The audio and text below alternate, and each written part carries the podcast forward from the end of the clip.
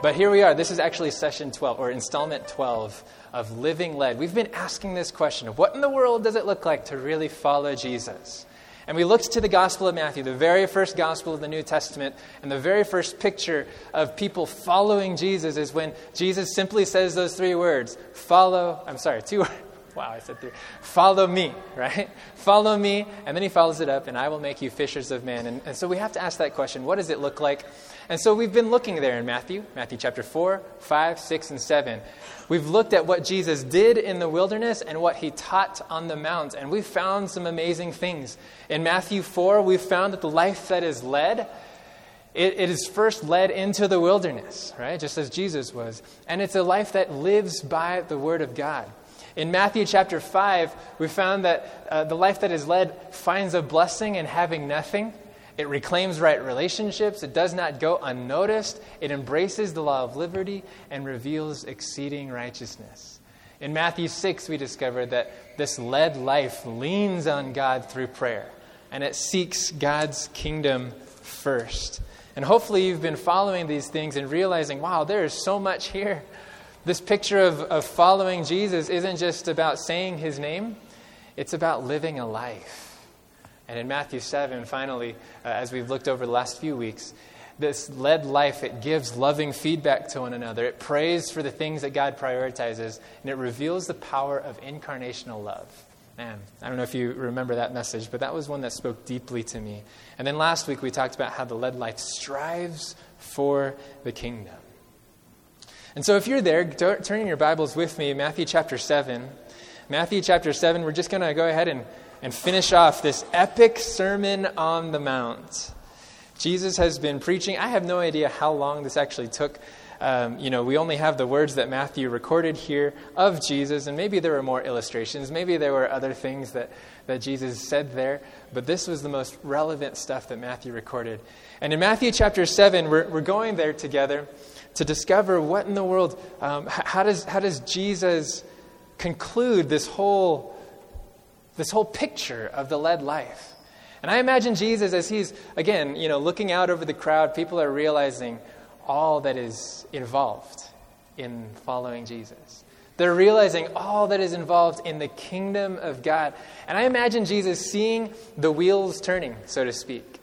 And I imagine that, that Jesus is, is seeing uh, that, that people are kind of weighing things out, counting the cost, and they're starting to connect the dots and saying, hey, if this is what following Jesus is like, then saying yes to that must mean I say no to this.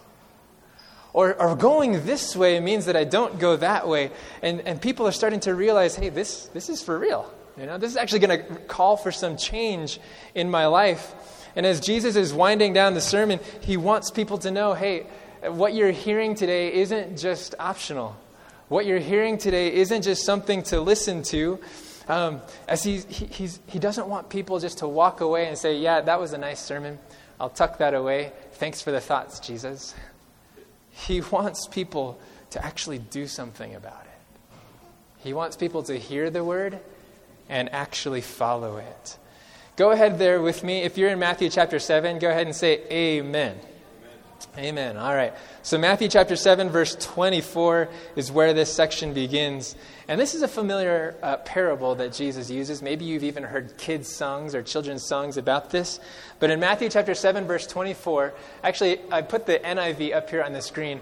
It says this Therefore, everyone who what? Who hears these words of mine and does what? Puts them into practice is like a what kind of person? A wise man who built his house on the rock. Now, when I say that, does anybody think of a song that kind of comes to mind? Right? Yeah? Wise man built his house upon the rock. The wise man built his house upon the... Oh, you, got hand motions too. Wise man built his house upon the rock. And the rains came tumbling. All right, we're halfway in. We should probably finish it. The rains came down and the came up. There you go. The rains came down and the floods came up. The rains came down and the floods came up, and the house on the rock stood firm. Awesome. All right, we won't get to the second verse yet because that's a little depressing. But You know this, you've heard this, and here is where this parable is found. It's at the end of the Sermon on the Mount. Now, why is Jesus talking construction at the end of this sermon on deep theological, spiritual themes? There's a reason. There's a reason. Because this parable is supposed to compare an experience that Jesus wants each and every one of us to have. Read it again there in Matthew chapter 7, verse 24. I'll read it from the New King James. It says, Therefore, whoever hears these sayings of mine and does them, I will liken him to a wise man who built his house on the rock. You see, there's, there's something about it. He, he knows that he's got a crowd of hearers. The question is, does he have a crowd of hearers and doers? Right? And he's saying, hey, there's divine affirmation for those who both hear the word and live it out, put it into practice, do it. Jesus wants us to notice it, and he's been actually building steam towards this idea of doing something about the word ever since the golden rule there in uh, chapter 7, verse 12. Therefore, whatever you want men to do to you, do also to them, for this is the law and the prophets. The law and the prophets isn't something just to listen to at night, the law and prophets is something to live out in the life. And then he gives these three uh, illustrations, eschatological in nature. They're focusing on the end of time. There's uh, two ways that he talks about the, the broad way and the narrow way. And we've got to strive to enter into the narrow way. You hear that active, there's something to do about that, right? And then in the next section, it's not just the two ways, it's actually there's, there's two trees. There's a good tree that bears good fruit, and there's a bad tree that bears bad fruit. You want to be the good tree that bears good fruit. There, again, there's something demonstrable, it's evidenced in the life. And then here in this last comparison, it's two builders, right? A builder on the rock and a builder on sand. And the difference about the builder on the rock is that he's doing something about the word. You see, the life that is led by God is not just a life that listens to the word, but it's a life that listens to and lives out the word of God. You following that today? The life that is led by God listens to and lives out the Word of God. And so, how is Jesus making this point through this, this comparison of a, a builder on the rock and, and, a builder on the sand, between a wise man and a foolish man? We're going to look at this parable. We're going to look at this kid's song with uh, hopefully fresh eyes. And we're going to start by focusing. We're going to start by focusing on the, the things that these two builders have in common. Okay? Focusing first on the things that they have in common because we want to understand what is so important about hearing and doing. What's the, what's the big deal? What's the big deal? So here we are. Let's read the whole thing. Matthew 24, I'm sorry, 7, verse 24 through 27. It says, Therefore, whoever hears these sayings of mine and does them, I will liken him to a wise man who built his house on the what? On the rock. And the rain descended, the floods came, and the winds blew and beat on that house, and it did not fall, for it was founded on the rock. But Everyone who hears these sayings of mine and does not do them will be like a foolish man who built his house on the sand. And the rain descended, and the floods came, and the winds blew and beat on that house, and it fell, and great was its fall. All right, you got two builders, two experiences. Some things are the same, some things are different. So, what's the same? First of all, what's the same? Uh, they're both building. Yeah, they're both building, and they're both building a house, right? They're both building. And here's the truth we are all building something. Whether or not you're actually, you know, out in the uh, residential, commercial, you're actually uh, doing stuff with your, you are all, we are all building our lives. And I lo- love that metaphor of a house because the house is, is a place that we call home. A house is something that we find refuge in, security in. It's stable, it's, it's warm. What we're all wanting is this sense of security and identity. We're all trying to build that. It's a metaphor of our life, but I love the fact that it's building. Jesus uses that action of building because building is a process. Building doesn't just happen like one, two, three, building. Okay, you know, uh, building is a process. There are steps, there are stages. Some are glamorous, some are not so glamorous. Some are very evident, some are not so very evident. I remember when we were waiting for our house to be built, uh, when the framing went up, oh man, that was so gratifying. It went from like one foot to, you know, 25 feet or whatever, and, and you're just thinking, oh man, awesome stuff is happening. But then after that, then the drywall went, and then we couldn't see anything that was happening, at least from the outside, right? But there were cars parked in the driveway, people were doing wiring all over here and there. Some, the, the process of building a house takes time, takes effort, takes intentionality. Sometimes it's wow, sometimes it's not. Doesn't that sound like your life? right? Sometimes it's, oh man, and other people are noticing. Sometimes it's just like, what in the world is going on? Can we get this done already? Right? And so it's a process of building. It's, it's, a, it's a metaphor for our lives that involves essential steps and an essential sequence. And the very last, the final product is, af, is, is often very uh, dependent on the first steps, right? I mean, uh, just just a few weeks ago, we started noticing that there was a bubble in our drywall on the ceiling. And it just so happened to be at a time where there was a loud clap of thunder and lots and lots of rain. And then we heard the drips. And that was, that was unfortunate. Don't worry, it's under warranty, so that'll, that'll be taken care of. But, anyways, but, you know, this, the final product is dependent upon successfully doing the, the previous steps, right? And what, what a metaphor for our lives. You know, uh, we may want certain things at the end of our lives, but that that product is dependent upon faithfully walking through certain steps. It's a process. It's a process. What, what else is in common? They're, okay, these, both of these guys are building houses. What else do you notice as, as a similar experience between these two? There's a storm, right? Uh, yeah. They both experience storms. You mean that the people that have God's divine affirmation, oh, this person is wise. You mean wise people aren't immune to storms? You mean followers of Jesus, people who actually live out the life, they're not immune to storms? That's right. They're not immune to storms. Something about these storms, uh, storms are inevitable. They're just, they're going to happen. You live in Colorado, they're going to No. Uh, storms are inevitable. The wise encounter these storms just the same as the fools. The other thing about storms that I realized that, um, especially here, it's what is it? It's the rains descended, the floods came, and the winds blew. Do you notice the multi directional nature of these storms? It's coming from the top, it's coming from the bottom, it's coming from all sides. I tell you, life storms, they won't hold back punches. They're not just going to come at you one direction. Life storms are multi directional. Um, the other thing that I notice is that it's really strong. Did you? Uh, I don't know. When I was reading this, the word "beat" on that house um, that was very. It, it stood out to me. These rains aren't gentle. These floods, they're not just very subtle. These winds aren't like a nice breeze. This is, this is something that's beating on the house. In fact, if you compare it to the parallel passage in Luke chapter 6, the New King James uses this word that I don't ever use in my natural vocabulary, but it says that the, it beat vehemently. Vehemently. I mean, that's, it's vehement. it, it's, it's, it's intense. It's intense. Actually, the word itself in, in Luke 6 Vehement comes from this word regma, which means to tear asunder, but it's the intensified version of regma. It's prosregma.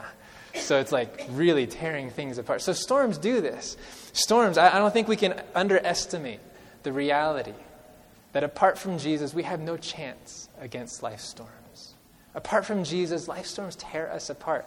They're going to happen, they're going to come from all directions, and they are stronger than you and I are on our own. We have an enemy who is bent on throwing storms at us that we cannot handle. But praise the Lord, we have a Savior who is greater than he that is in this world. And so, these common experiences, they're both building, they're both experiencing storms. This is about life. We're all trying to build something that lasts. We all want the kind of security that, in the face of life's inevitable and strong storms, that we can still stand firm. We want to be able to, no matter what kind of overwhelming struggles there are, we want something that will enable us to have firm footing. This is us. This is us. When Jesus is talking about the wise man, the foolish man, this is us. This is life itself. The question is who are we more like? Are we, are we like the wise or are we like the foolish? So let's talk about the differences. What is it that makes the wise and the foolish different? Um, first of all, I guess even before getting into the parable dynamics itself, we need to hear that the wise man is someone who hears and does the word, and then the foolish man is someone who only hears the word. All right? So in Jesus' congregation, he has all hearers. The question is who are hearers and doers? Some are hearers and undoers, okay? Some are hearers and non doers. Maybe we should put it a little bit more passively there. And so they both hear, but they don't both apply. The other differences that we see Jesus calls one wise and the other, what? Foolish, right? I don't know how often. Uh, I don't know, back in the 80s, we used to use that word, you fool, you know. uh, but uh, fools are, this is, these are, this is lingo that Jesus is not just kind of making up on the fly. This is verbiage that comes directly out of the Old Testament, actually.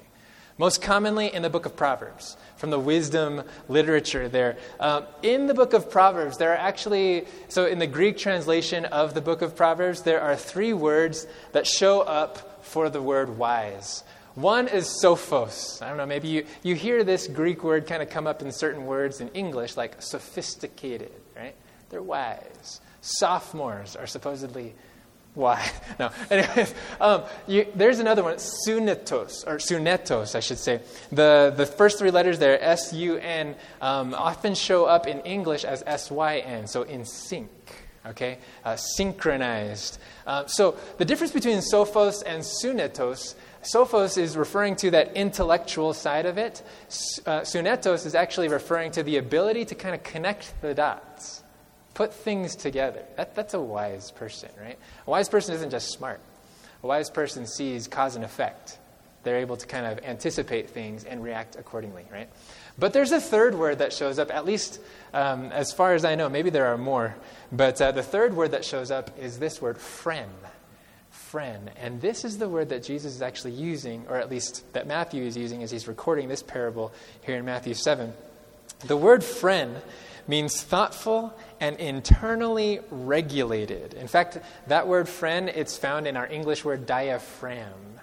Okay? So you think about the, the function of the diaphragm. The diaphragm regulates our breathing from the inside. Right? It's something that's, that's consistent, but it actually, it, it, it's, it's actually something that's affecting our bodies outwardly. So it's something that's inside but affects us outwardly. In other words, when we're talking about phren wisdom, we're talking about the internal thoughtfulness that regulates our outward actions. You follow that?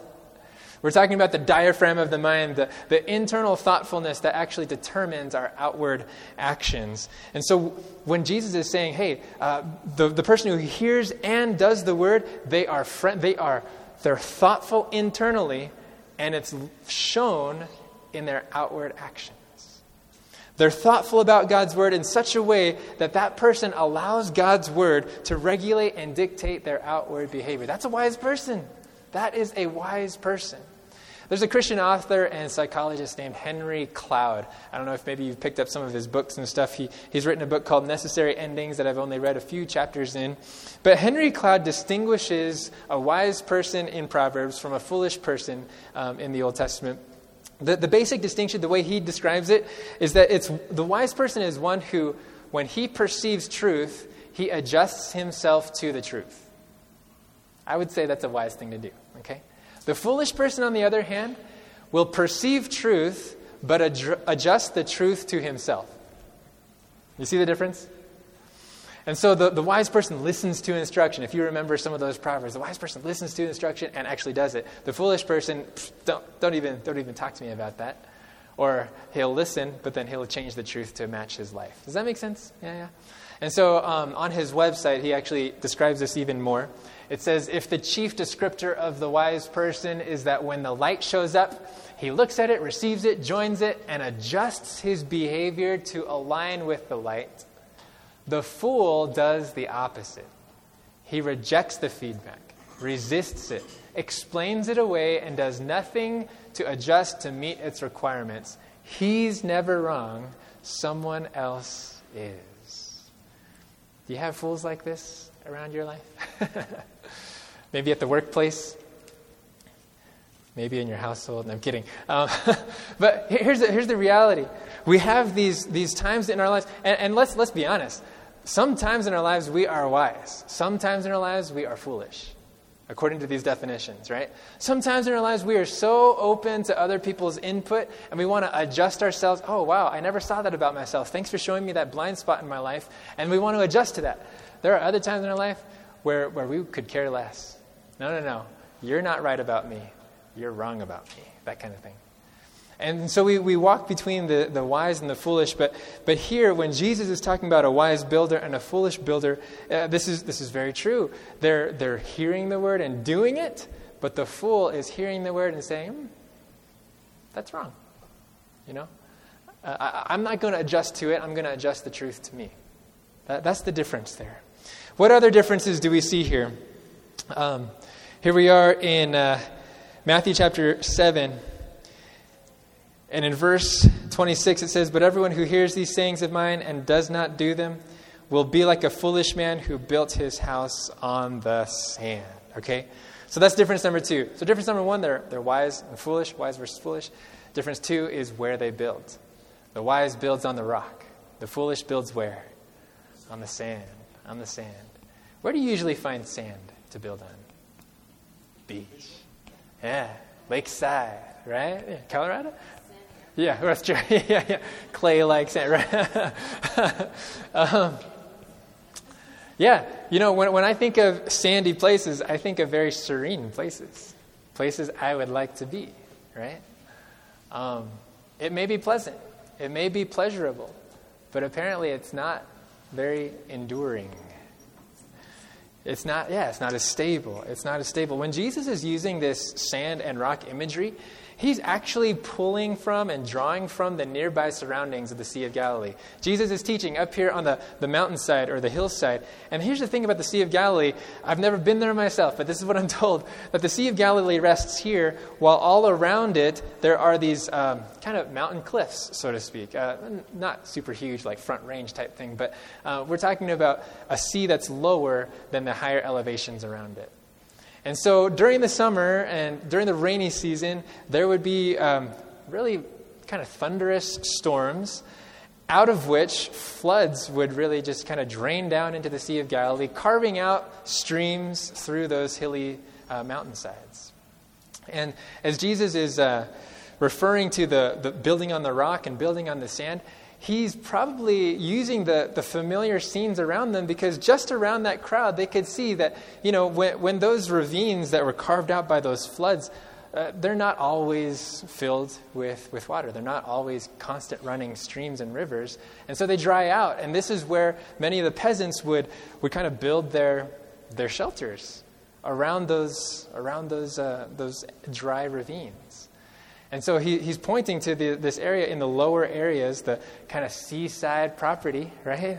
And, and it's really nice. But then up here on the hillsides, where it's a little bit less accessible, less inviting, there were other homes built not on sand, but on rock.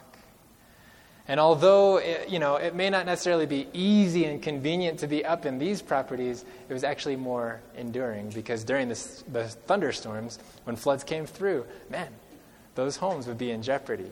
So Jesus is using this very familiar, that's right in front of them. It's imagery that's right in front of them. And so this, this is really demonstrating building on the sand. Okay, that, that's nice and it's accessible, it's easy, it's even pleasant and beautiful at times, but it's not strong, it's not stable, and it's not enduring. Whereas the house on the rock, building on that foundation, um, th- this is stable, this is enduring. And I think this difference about rock and, and sand, it's really a difference of foundation. And foundation is something that is beneath the surface. The difference between these two lives is not necessarily something that you can see on the outside. The difference between these two lives is not just the tip of the iceberg that is visible to everybody. The difference between these two lives lies beneath the surface. Am I living out the Word of God? You follow that today? Yeah, so, okay, so we've got differences between the wise and the foolish. We've also got a difference between foundations, rock and sand, stable, unstable. This is all stuff that's beneath the surface. But my question today is how does a hearer and doer actually build this? What is it about hearing and doing the word that actually causes us to build on the rock, makes our selection way up here rather than way down here? And I would submit simply this what's, what's the connection here? When we live out and obey the word, when we hear God's word and say, oh man, that must be God's will, this is what God's purpose and plan is for me and my family, when we actually do something about it, we're putting our full weight of trust on it. We're actually saying, okay, hey, this, this is actually something I should do. I ought to do. I acknowledge it, but I don't just acknowledge it, I want to apply it. And we're putting our full weight of trust on it. It's by actively aligning our lives with Jesus' word that we demonstrate and we show that this is what we want our life's foundation to be like. We want our life's foundation to be built not on our own preferences, but upon God's word. And that's what, what this is talking about. It's that foundation. It may require effort, and it's not simply settling for the sandy lowlands. And so, building on the Word, is truly building on Christ. I don't know if you realize this. Building on Jesus' word is building on Jesus himself.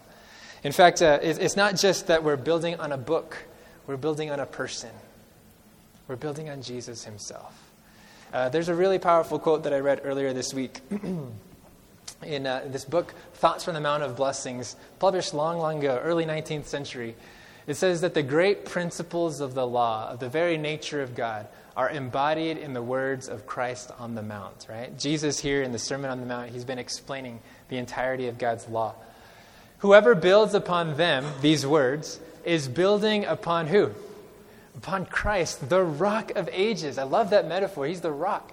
In receiving the word, we receive Christ. And only those who thus receive his words are building upon him. So, building on the word is building upon Christ. Submitting to the word is submitting to Christ. Living out the word is allowing Christ's life to be lived out in us. That's what the wise person does. They hear that word and say, okay, there's something that in my life is not in alignment with it. I will adjust. I will allow the Spirit of God to live that out in me. Another question I want to ask today is then when the foolish person builds on sand, what is it that we are really building on? What is the sand? Uh, if, if building on the rock is building on, his, um, building on Jesus' word and building on Jesus Christ himself, what does it mean to really build on sand? And maybe a better question, just to kind of help us process this, is um, what then are we building on when we choose to only hear? What things keep us from applying the word that we know to be God's will? When we, when we realize that there are certain things in our life that pop up that prevent us from living out God's word, uh, what is it that keeps you? Like, when you know that you ought to do this because God's word says so, but then you choose not to, what is it that holds you back from that? For me, sometimes it's fear fear of the cost, right? Fear of the consequence. Sometimes it's just a matter of inconvenience. Man, I really like doing what I'm doing and I don't want to change. It's a comfort thing. There are other times where it's an obligation thing, where, well, I've got these previous responsibilities. How am I supposed to adjust myself to the responsibilities that I'm sensing from God's Word? Whether it's fear, whether it's comfort, whether it's obligation, or maybe it's the expectations and values of others that are in conflict or in competition with the Word of God. Whatever those things are, at the end of the day, all of these things are sand and they're not rock. Your fears, that's shifting sand. You may carry those fears, but to build on it is foolish, right? Your comforts, that's not rock. That's shifting sand. You may build on those comforts, and that might be nice, but man, it only takes one circumstance and those comforts go away, or those comforts shift. You can't build on that. Those obligations, those expectations of others, yeah, they, may be, they might be pressuring in your life, they might have a strong force in your life, but really, it's only heavy sand, it's not strong rock. To build on those things is foolish. That's what Jesus is saying. It's not wise. It's not the smart choice. Man, we, we ought to be able to sing that chorus, the, the, the, the chorus, On Christ the solid rock I stand. No, all other ground is shifting sand. It moves with the times, it moves with the situations. We can't handle that. We can't build our lives on that. On Christ, the solid rock, we stand. And so when, when we settle for solely hearing and only hearing the word and not doing it, when we choose to not be a doer, it's actually a choice to build on ourselves our own fears, our own comforts, our own desire to please other people, to build on our own will and our own way. So we've got a wise person versus a foolish person, uh, a rocky foundation versus a, a sandy foundation. And then the, the last distinction that I see here is that the house stands firm, and the house does, and the house falls. Right? The, the wise person's house does not fall when that storm comes. And the foolish person, actually, let's, let's read that together. In verse 27, chapter 7, verse 27, it says, And the rain descended, the floods came, the winds blew, and beat on that house, and it fell. But then there's this emphatic statement, and great was its fall. Do you know the, the Greek word there is megale? It's where we get mega from. Um, this, this is a, a, serious fall. Like Jesus wants to emphasize hey, it doesn't just fall like lean and sag a little bit, it, it falls. falls. It falls. In Luke chapter 6, the way that it's put, but he who heard and did nothing is like a man who built a house on the earth without a foundation, against which the stream beat vehemently. There's that vehemently word. And immediately it fell. There's, there's an immediacy to this. This doesn't stand a chance. And the ruin of that house was great. What is, what is great about, I mean, we use great in a lot of different ways. Oh, great. Great. Oh, that's great. You know, that, that kind of thing. But what is great about this fall? There's nothing positive about this. What's great about it is the significance. It's, it's mega destruction. It's complete. It's a, it's a collapse. It's not something, it's, it's totaled, okay? It's mega. It's a complete fall. Shifting sand doesn't get you anywhere, it completely breaks apart. More than that, I would suggest, is that it's what's so great about this is not so much the great loss, you know, the great quantity of goods, the, the, the great cost of, of damage, the, the insurance claim or whatever. I think what's great about this is the greatness of the tragedy.